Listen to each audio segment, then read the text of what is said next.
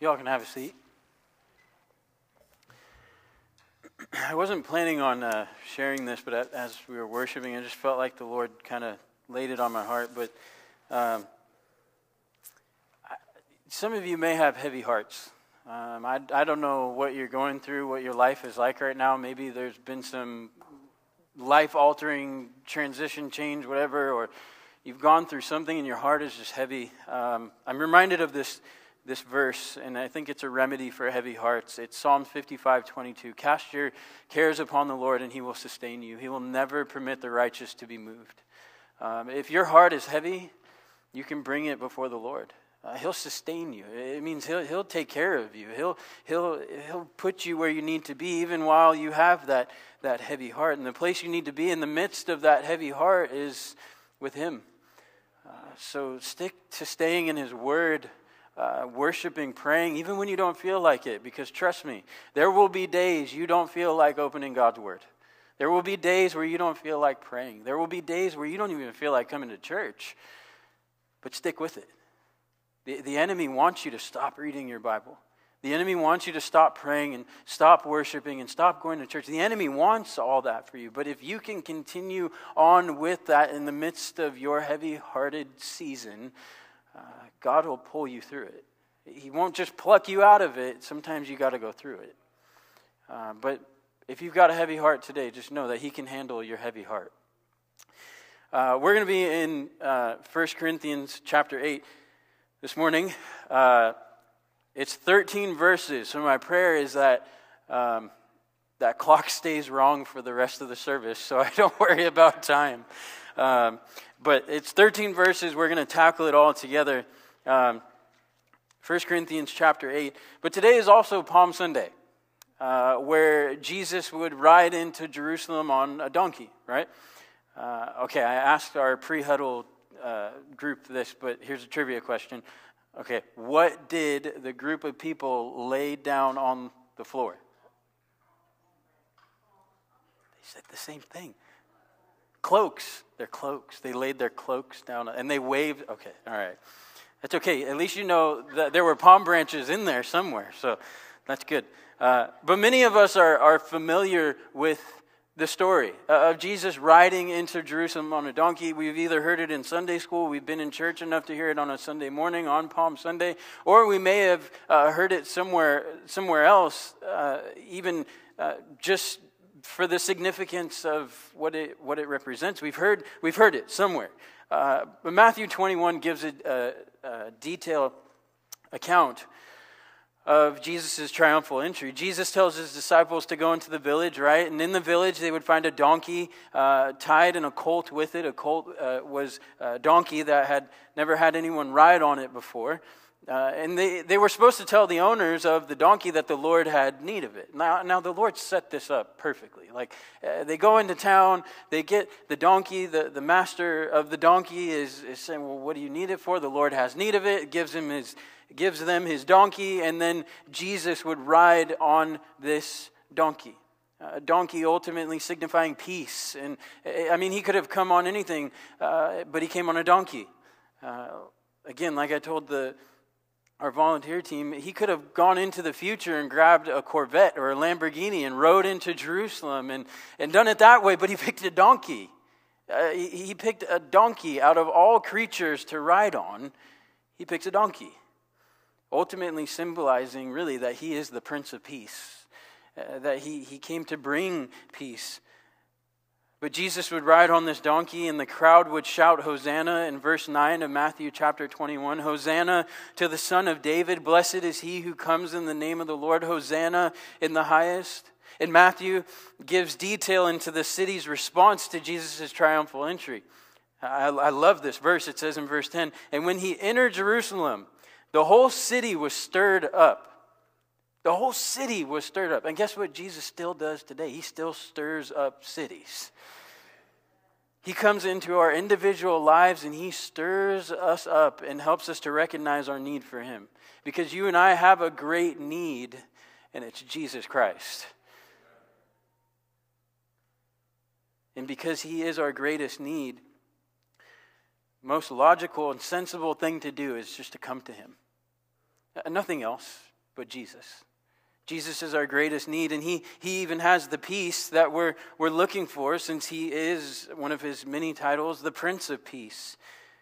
He doesn't, all, he doesn't just come with peace, he also comes with freedom and liberty. In Luke chapter 4, verse 18, Jesus is in the temple and he opens up this scroll, and it's a scroll from Isaiah, and Jesus is reading about himself in Luke chapter 4, verse 18. The Spirit of the Lord is upon me because he has anointed me to proclaim the good news to the poor. He has sent me to proclaim liberty to the captives and recovering of the sight of the blind, to set at liberty those who are oppressed, to proclaim the year of the Lord's favor. Jesus was sent on mission to save you and I, to set us free to give us liberty. That's good news this morning. I hope you realize that. And listen, Jesus didn't just come in on a donkey to put on a performance. He didn't just come in through the gate and he didn't just come in wanting to be acknowledged, like, look at me, look at me, like he was a humble king. And this entrance ultimately signified that. But he rode into Jerusalem to signify that he is the Prince of Peace, the Lord of Lords, and King of Kings.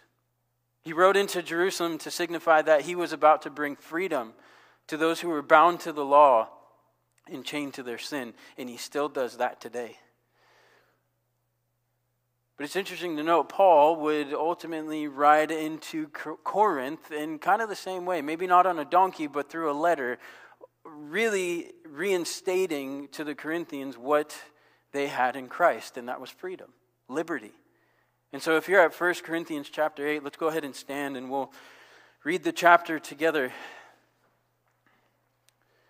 Starting in verse 1, it says, Now concerning food offered to idols, we know that all of us possess knowledge, but this knowledge puffs up, but love builds up.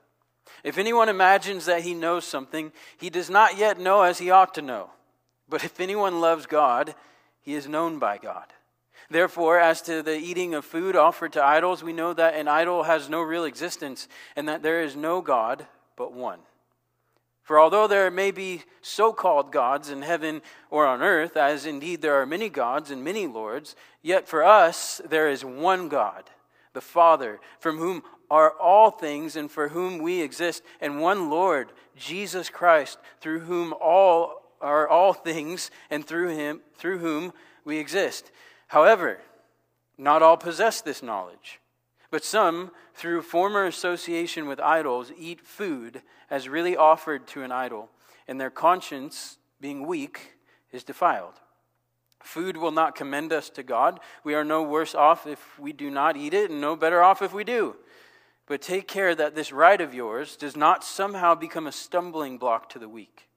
For if anyone sees you who have knowledge eating in an idol's temple, will he not be encouraged if his conscience is weak to eat food offered to idols? And so by your knowledge, this weak person is destroyed, the brother for whom Christ died. Thus, sinning against your brothers and wounding their conscience when it is weak, you sin against Christ. Therefore, if food makes my brother stumble, I will never eat meat, lest I make my brother stumble. Lord, this is your word. And God, we ask that you would speak to us through it. Lord, I pray that you would stand in front of me. God, that it would ultimately be your words that we hear. Lord, we need your words because they are life giving, life changing. Lord, and we need our minds renewed on a daily basis, Lord. So I pray that through your word this morning, you would renew our minds and that we would focus on what you're trying to say to us, what you want to say to us this morning. So, Lord, we love you, and it's in Jesus' name we pray. Amen.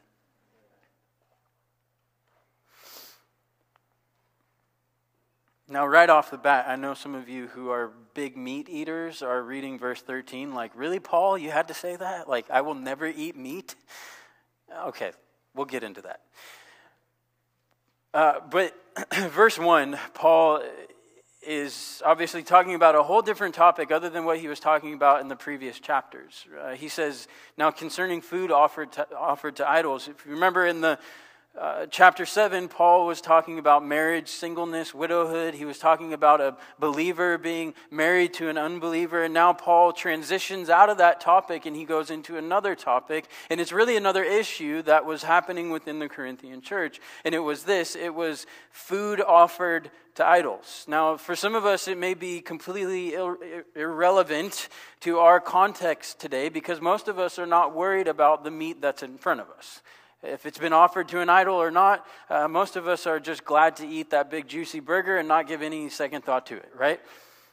Amen. Uh, but Paul, when he says food, uh, you have to understand that that word is not all food, it's meat. And there was something that was going on with the meat in Corinth. Uh, in the context of Corinth, so we have a better understanding, at the center of the Greco, Greco, I know it's funny, it almost sounds like I'm saying gecko. Greco Roman cities were temples, and every temple in the city uh, had a god.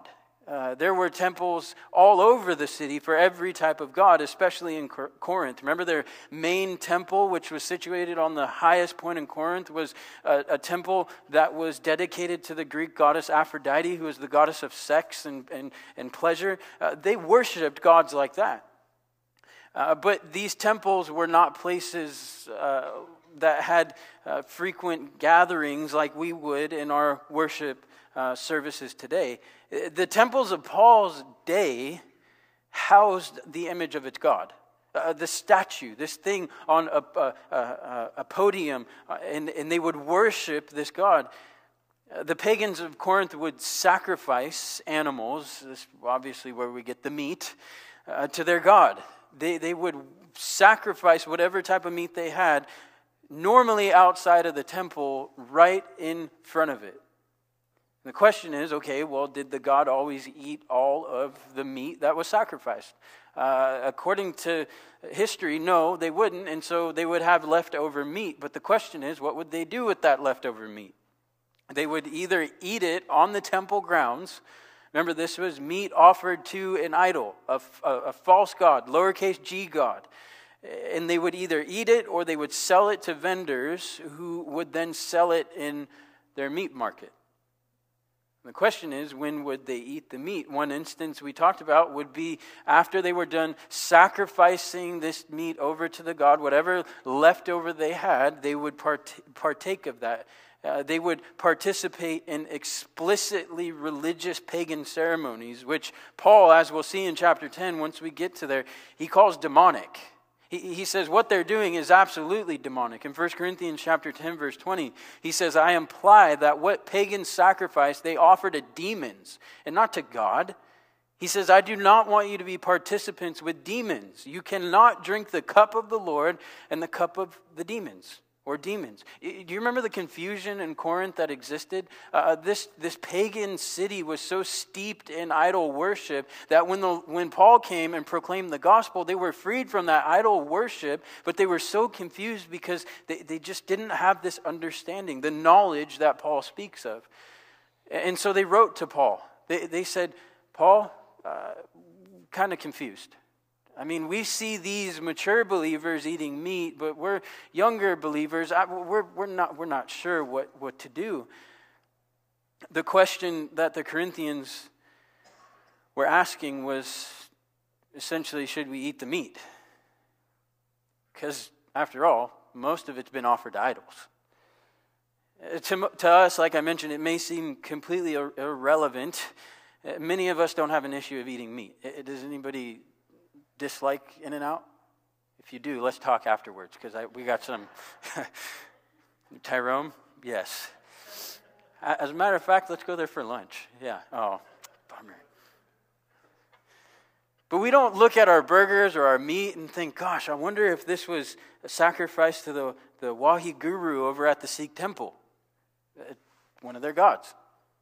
All right, we don't look at our burger like, man, I, I wonder if it was uh, offered to any, any we don't we don't consider that. We just stuff our face with meat. we simply will just partake of it. And some Christians, in this context of, of Corinthians chapter 8, they were judging others who had no problem eating the meat offered to idols. And not only that, but the other issue was that is the, the mature believers were at liberty to do that because of the knowledge they possessed. We'll get into that in just for a minute. But you may never be judged for eating a big, juicy burger. You may never be judged for that. But you may be judged for shopping at Target. You may be judged for getting coffee from Starbucks. You may be judged for letting your kids trick or treat on Halloween night. You may be judged for even going to a movie. Oh boy, watch out for those movies. Or you may be judged because you like to listen to secular music. Or you may be judged because you went to Disneyland. You know, there's a bunch of demons in that place. You got to be careful. Listen, your no no list, my no no list as a Christian, may be different than someone else's. We may have liberty to listen to secular music, we may have liberty to go to Disneyland. Uh, I wouldn't encourage anybody to watch Disney right now, uh, but I, if you go to Disneyland, caution, especially in the day and age we live in. But listen, these are gray areas. These are gray areas that we all have to deal with because uh, Scripture, last time I checked, doesn't make any mention of Disneyland. Is it in your Bible? Because it's not in mine. But let me state this Scripture is explicitly clear as to what is sin. Uh, Paul has a number of places where he lists off vices or sins. Uh, Galatians 5:19 through 21 he says now the works of the flesh are evident sexual immorality impurity sensuality idolatry sorcery enmity strife jealousy fits of anger rivalries dissensions divisions envy drunkenness orgies and things like these these are specific sins and then we come up to the gray areas of life like the one should I shop at Target? Should I drink Starbucks? Should I let my kids trick or treat? Should I listen to ACDC or Johnny Cash? Should I take my kids to Disneyland? Should I eat meat offered to idols? See, these are the, the issues that you and I will run into oftentimes. It's not so much the meat issue, but the other issues. Uh, I like to wear vans. I know people who dislike vans, and I've been judged for wearing vans. If you wear vans, right on. The problem is with the gray areas of life, everyone has an opinion on what you should do and what you shouldn't do. Everybody will tell you what you should do and what you shouldn't do. God's word doesn't tell us if we should shop at Target or Hobby Lobby. God's word doesn't tell us if we should drink Starbucks or Peet's coffee. I like them both. Should I let my kids trick or treat or should I give them veggies on Halloween night? How cruel. Come on. Should I listen to ACDC or Skillet? if I go swimming, should I wear a one piece or a two piece? Guys, you know the answer to that. don't, don't let your minds wander with that. Should I homeschool my kids or should I let them go to public school? Should I take my ki- kids to Disneyland or Funderland? Should I eat In-N-Out or the habit? In-N-Out. The right answer is In-N-Out. But the church in Corinth had some gray areas. Uh, and, and, Paul addresses uh, how to deal with them. And this one, this issue is one in six that Paul addresses. Uh, the other one was a believer being married to an unbeliever was an issue. And then divorce, obviously, was an issue. Uh, but in verse 1, we read this it says, We know that all possess knowledge. But the knowledge that Paul refers to, he's saying, this knowledge puffs up. He says, But love builds up.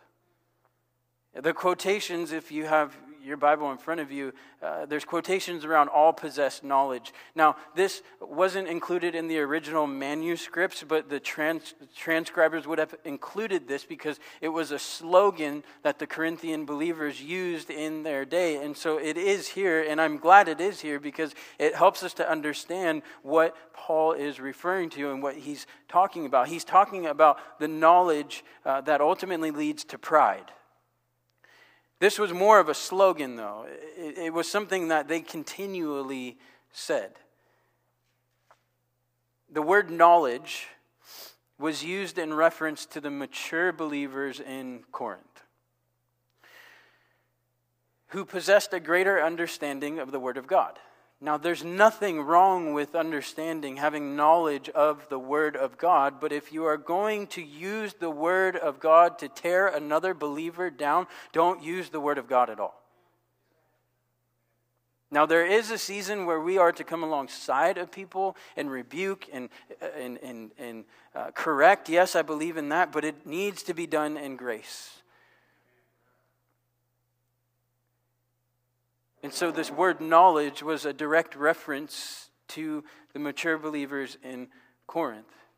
And they ultimately possessed a greater understanding of the Word of God compared to the newer believers. Of course, that's true. Do you remember when you first gave your life to Christ and how little you knew about the Word of God? Yeah, I can remember. I didn't know very much at all. But I knew I needed a Savior, and I knew that this book had power in it, and I needed to read it. I may have not known a lot about it, but listen, if you know somebody who is a, a younger believer in the Lord, your job is not to destroy them with the Word of God, it's to disciple them with the Word of God. But Paul is pointing out that these believers, uh, they had prideful knowledge. They had knowledge that just made their heads huge.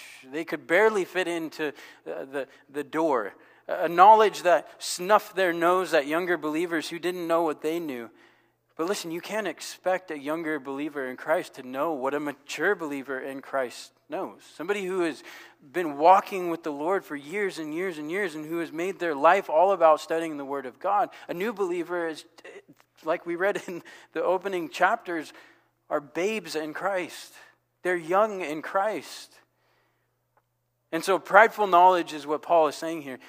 And he's ultimately saying this. He's saying, just because you know something doesn't give you the freedom to snuff your nose at a younger believer. I can't believe they would do that. Well, take them to God's word. Did you show them why they, they, they shouldn't be doing that? Why, why God's word says what God's word says in a certain instance? But listen, chances of a newer believer knowing what a seasoned believer knows is very unlikely. That is why we are called to disciple, to come alongside of younger believers. Paul says, You may know more. And he's talking to the mature believers. He's saying, You may know more, but you're inflated with knowledge, and your knowledge, uh, you're becoming prideful. And last time I checked, pride is sin. And Paul is saying, you're misusing the knowledge that you have. So, what are we to do? What were they to do? Point number one operate out of love. It does a great disservice to the body when seasoned believers become overly seasoned with salt. Now, salt is a good thing, right? But how many of you have accidentally added too much salt into something that you were cooking? Yeah, oh yeah. And the people around you trying to eat it, they're trying to compliment you the best they can, but you put way too much salt in there. I did this the other day. But what happens when you have too much salt? The food that's in front of you it becomes distasteful. It's just overpowering, and you're just, I don't want it anymore. Uh, we're supposed to be uh, salty, yes, but not in the essence of just being overbearing, just pouring on the salt, pouring it on until there, there's mounds of salt on a person. See, oftentimes those who have been walking with the Lord for a while can be, become so critical to new believers. If you have been walking with the Lord for quite some time, listen, your job and my job as older believers to younger believers is not to lash out at them, but to lovingly come alongside of them, to help them see the Word of God and how to apply it to their lives. Paul says this knowledge that the Corinthians had, it would, it would puff up. But then he says, love builds up. The term builds up, it, by definition, it is to edify, to strengthen, to develop another person's life through acts and words of love and encouragement. And this is what the mature believer is called to do uh, with the younger believer is to disciple, build up. not tear down. See, Paul would go further into this, and we'll get to 1 Corinthians 13 eventually. But knowledge without love is, is what he's saying. He says, You've got knowledge, but your love is missing. And in 1 Corinthians 13, 2, he says, And if I have prophetic, prophetic powers and understand all mysteries and all knowledge, and if I have all faith so as to move mountains, but have not love, I am nothing. Paul is saying, Operate out of love. The problem with these seasoned believers is that they were speaking the truth, but it was not tactfully. It was not in, in a, an approach with grace. Their knowledge turned to pride, their pride turned to lovelessness, and their lovelessness turned to destruction. See, whenever you and I are standing from a critical place towards another person, it does two things it, it destroys a person. Maybe you've been on the receiving end of that. You've been uh, criticized harshly you know how, how that destroys you. But it also quenches the Spirit at work in the life of a new believer. The Spirit of God is doing a work in these believers' lives, and for us as mature believers to come alongside and snuff our noses at these uh, younger believers is quenching the Spirit of God. So my encouragement to us is if we know a lot of the Word, don't hang it over a, a new believer and be like, ah, look what I know. You don't know this. That's not building up. See, our job is to disciple, not destroy.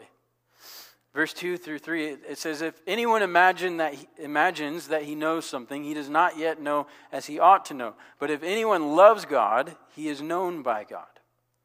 So listen, the minute you think you know it all, is the minute you know nothing at all. And it's true. Think about it. Uh, do you, you know those people who are always right? Like, they can never be wrong if you're sitting next to that person. Don't bump them, don't make it obvious or anything like that. but you know, even you yourselves. I know sometimes I can stand in such a place where I think, nope, I'm right, you're wrong.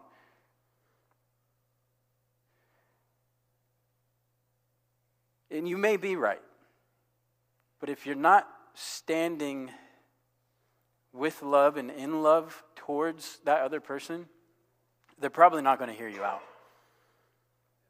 If your knowledge is with a lack of love, it's not really knowledge at all. I've heard this said, and you probably heard it said before too. People won't, will not care how much you know until they know how much you care.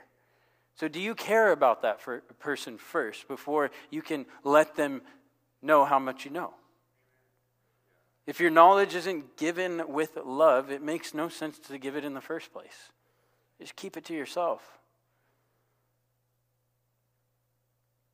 These older believers were nitpicking everything these young believers were doing, especially when it came to food offered to idols or meat offered to idols. And it was ultimately ungracious criticism, which would be later uh, uh, incorporated with, or these two would be incorporated with ungracious criticism, anger and rudeness. But listen, if you are a person who is ungraciously critical, ask the Lord to help you rearrange your criticism. I believe we need godly criticism, but when it is ungracious, it doesn't help at all. Uh, you've maybe heard this acronym before, but the next time you go to criticize someone, whether it be, uh, what, hopefully it's godly criticism, think about it first. Right? Maybe, maybe you've seen this, but T, is it thoughtful? If how you're about to criticize this person, is it thoughtful? Are you actually thinking of this person's interest or, or, or best interest? Uh, what about H? H is helpful. Is what you're about to say, is it helpful? I, is it inspiring? Criticism, godly criticism can be inspiring. You can use godly criticism to inspire somebody to continue to walk closer to the Lord. Needful, N. Right? Not every criticism is needful. K, kind. Is it kind? See, I really believe godly criticism takes prayer, it takes tact tactfulness. It, it takes a willingness to actually want to come alongside of a younger believer and help them understand. And I believe that proper theology, and Paul, Paul pretty much alludes to this. He says, uh, but if anyone loves God, he is known by God. Proper theology of God, a proper understanding of God, will contribute to us giving criticism from a place of love rather than pride. Because proper theology of God is ultimately what Jesus commanded us to do to love God and to love our neighbor. The love for God, your love for God, characterizes you as a believer. But not only that, your love for your neighbor also characterizes you. Because Jesus says this is the greatest uh, commandment. The second greatest commandment is to love your neighbor as yourself. So listen, if you hate ungracious criticism, then stop giving it to others. Those who are known by God ultimately will display love. Right? Jesus says they will know you are my disciples by the what? The love you have for one another. So knowledge minus love equals destruction. Now, Paul gets into the main discussion. After laying a basis down for how the Corinthians were supposed to proceed with this, he, he, he says, okay, the issue, obviously, you've mentioned it, it's meat offered to idols. And he says in verse 4 through 6, he says, therefore, as to eating of food offered to idols, we know that an idol has no real existence and that there is no God but one. For although there may be so called gods in heaven and on earth, as indeed there are many gods and many lords, yet for us there is one God, the Father, from whom are all things and for whom we exist, and one Lord, Jesus Christ, through whom are all things and through whom we exist. So Paul here is specifically addressing idols. What is an idol? An idol is anything that takes the place of the one true God in someone's life. 1 John 5:21, John specifically writing to Christians says, "Dear children, keep away from anything that might take God's place in your hearts." And you know what that is, and I know what that is. So ask yourself, do I have an idol? Do I have an idol in my heart that has taken the place of God's position in my heart? And Paul alludes to this. He goes on to say, he says, he says, they're really, these idols, they have no real existence. They're fake. They don't really exist. They're man-made. Listen to what Jeremiah writes about idols in Jeremiah 10:5. He says their idols are like scarecrows. Have you seen anybody worshiping a scarecrow? He, he gives detail to this. These scarecrows are in cucumber fields, okay? And they cannot speak. Aren't you glad that we have a God who speaks? Listen, they have to be carried. Our God carries us. We don't have to carry our God. Do not be afraid of them, for they cannot do evil, neither is it in them to do good. The gods who did not make the heavens and earth. Aren't you glad that our God made the heavens and the earth? Those fake gods, they'll perish from the earth and from under the heavens. Paul is essentially referring to polytheism, uh, the belief in many gods. I didn't have time to list out uh, how many different religions have more than one God, but to start with, Hindus have over 33 million gods. Buddhists have 28 gods. But what does Paul say about our God? He says he's the one true God, which in essence is monotheism. It's the belief in one God. Uh, this is what Paul is saying. He is saying that there is only one God, and humanity did not create him, he created humanity. Why did he create humanity? Paul gives that answer too. He ultimately is saying so we would know that our purpose is found in Jesus. He, says he, created us. We exist for him, for his good pleasures. And so if you're looking uh, for purpose, it's found in Jesus. We were created for him, to bring glory to him. No idol will give you purpose or fulfillment or acceptance or forgiveness. No God laid down their life for their followers except our Lord and Savior, Jesus Christ. Our oldest uh, child was hanging out with a friend one day who is Muslim, and I don't know how they got on this topic. I'm not sure if I mentioned it before, but the topic of God came up. And how it got to where it got to, I'm, I'm not sure from the start, but the, the question the Muslim girl asked was Your God died for you? Only one God would do that, and that's our God. Listen, only God would send his one and only Son for the people he created. But Paul goes on to say, not everyone believes this. In verse 7, however, not all possess this knowledge. But some, through former association with idols, eat food as really offered to an idol, and their conscience, being weak, is defiled. Paul is saying, not everyone has this knowledge, which is the knowledge that Jesus is Lord and that there is only one God.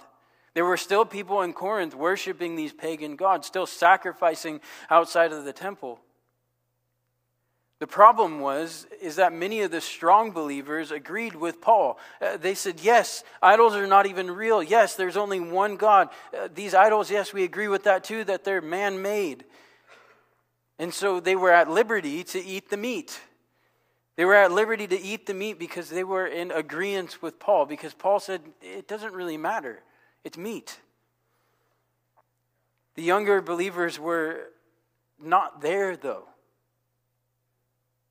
They were not in the place that they could forget their past and what Jesus had freed them out of or freed them from. Paul says, listen, at, at the end of the day, this meat really makes no difference.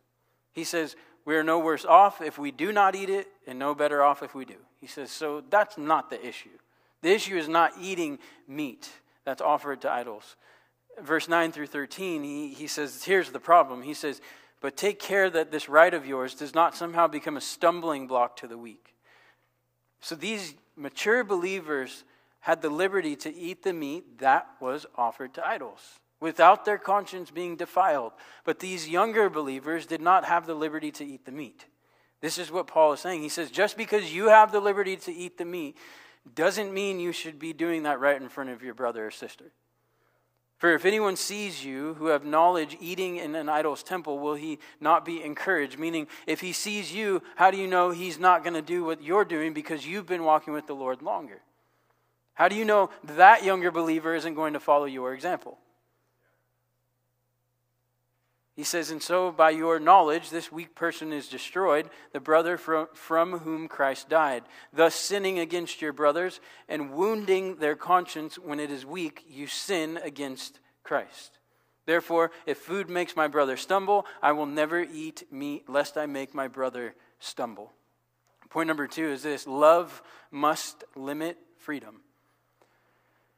One of the blessings that we have in Christ as believers is liberty, is freedom. Jesus came to set the captives free.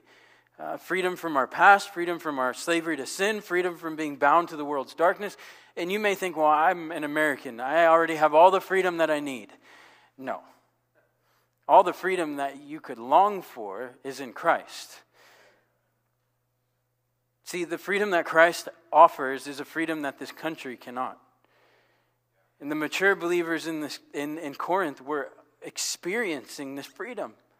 They were enjoying it. They were enjoying the freedom from their sin, freedom from walking in darkness. They were enjoying just the fact that they could, they could have liberty to do that which wasn't going to sear their conscience or make them weak again. But they were using their freedom and liberty to cause another to stumble. How so? See, many of the young believers could not eat meat without recalling the past religious associations. Many of them practiced offering their meat to idols. And anytime they would see a mature believer eating meat that was offered to idol, it would cause them to stumble in their conscience. Why? Because Romans 14 23, for whatever does not proceed from faith is sin. If they could not operate out of faith, then it was sin. If what you're doing is not from faith, for us as well, it, it is sin. The new believers in Corinth, they could not meet, eat meat offered to idols in faith. They couldn't do it. They couldn't do it in Jesus' name because they felt like they were being defiled. They were not at the place where their past was completely erased. They were free from that lifestyle, most definitely. But they were babes in Christ, learning how to walk with Jesus.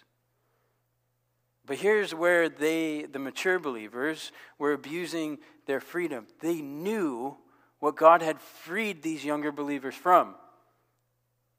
And it was a lifestyle of idol worship. And yet, they were abusing their liberty and almost rubbing, rub, rubbing, rubbing it in their face, saying, Look what we can do. Verse 11, it says, And so by your knowledge, this weak person is destroyed, the brother for whom Christ died. So, what would that look like for today? Let's say one of us had a past of alcoholism or drunkenness. We, we just, every night we would get drunk.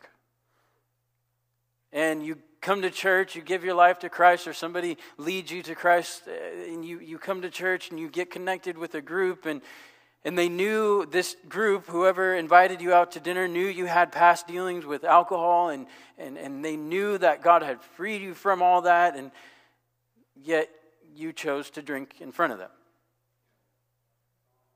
Causing that new believer to think, well, man, because this person's mature, that must mean that I'm able to do that.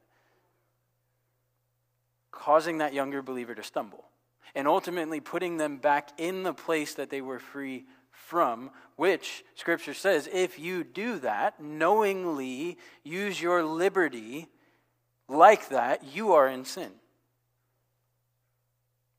Remember what Jesus says how it's better for somebody to tie a millstone around their neck than to cause one of these little ones to stumble? It wasn't necessarily children, it was those that were young in the faith.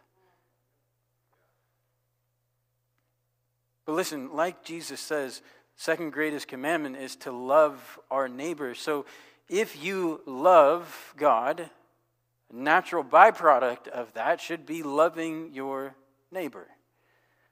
But love for the other believer, listen, should override your freedom. If you are at liberty to drink, don't do it in front of a new believer that has just been delivered from a lifestyle of alcoholism or drunkenness. Don't do it because there is a danger in causing them to stumble and going right back into the same thing. Refrain from it. That's what Paul says. He says, therefore, if food, meat, if it's going to cause my brother to stumble, then I'm just not going to eat it. He's more concerned about the other believer than he was of his own gratification of putting a nice juicy steak in his mouth. Verse 13, therefore, if food, or let's expound a little bit more. Therefore, if food, if wine, if beer, if secular music, if watching a certain TV show, etc., makes my brother stumble, and I know it, I will never do it lest I make my brother stumble. So, how much do you care about the other? And point number three is, is a question Why should I abstain from what I have freedom to do? In this case, the eating of meat right? Why should they abstain from the eating of meat? It was not of any spiritual advantage to them. It was a neutral issue. So, what's the big deal? Eh, verse 8, it says, For food will not commend us to God. We are no worse off if we do not eat it, and no better off if we do. Then why eat it if it's going to cause someone to stumble? The bottom line is this concern for one's fellow Christian should take precedence. That should come first. Uh, our lives should cause others to want to live for Christ, not to stumble. Paul uses this word stumbling block. Uh, he's saying if the way you're living with the freedoms that you have in the Lord is causing your brother or sister to stumble and you know it, he's ultimately saying, I question if you really love your neighbor. Verse 9, but take care that this right of yours does not somehow become a stumbling block to the weak.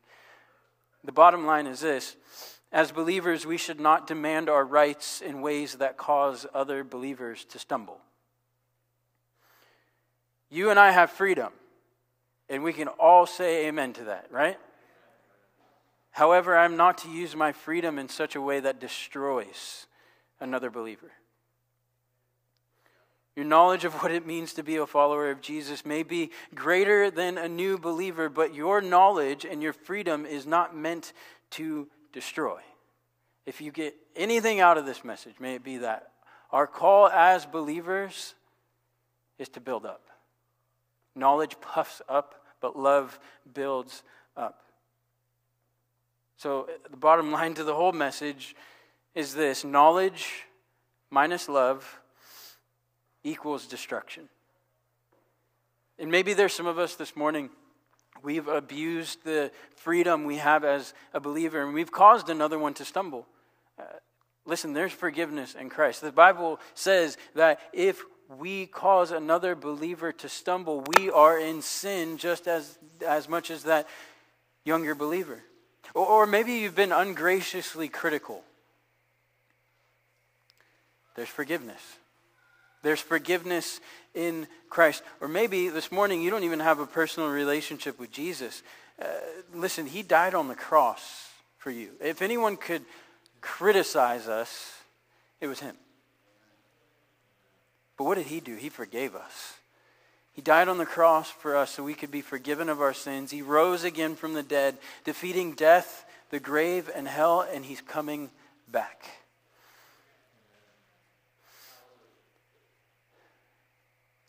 So listen.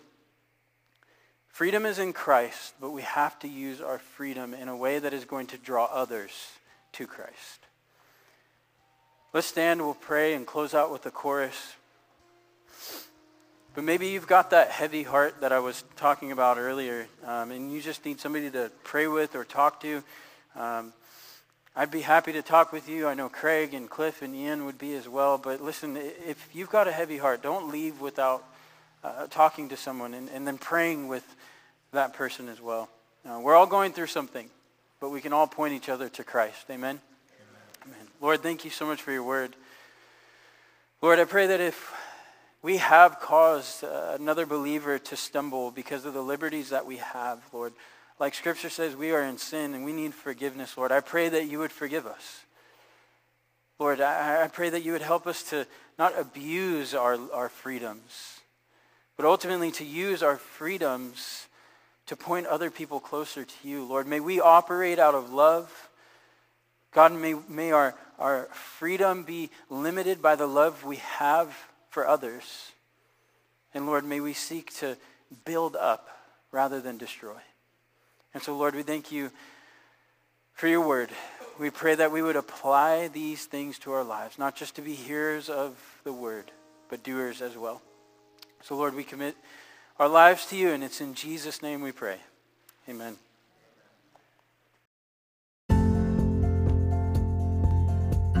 Hello, all, and thank you for checking out this episode of the Gray Avenue Christian Church podcast. For any more information about who we are, uh, feel free to check out our Facebook and our website. Again, thank you for your support, and uh, we will catch you next time. Have a blessed week.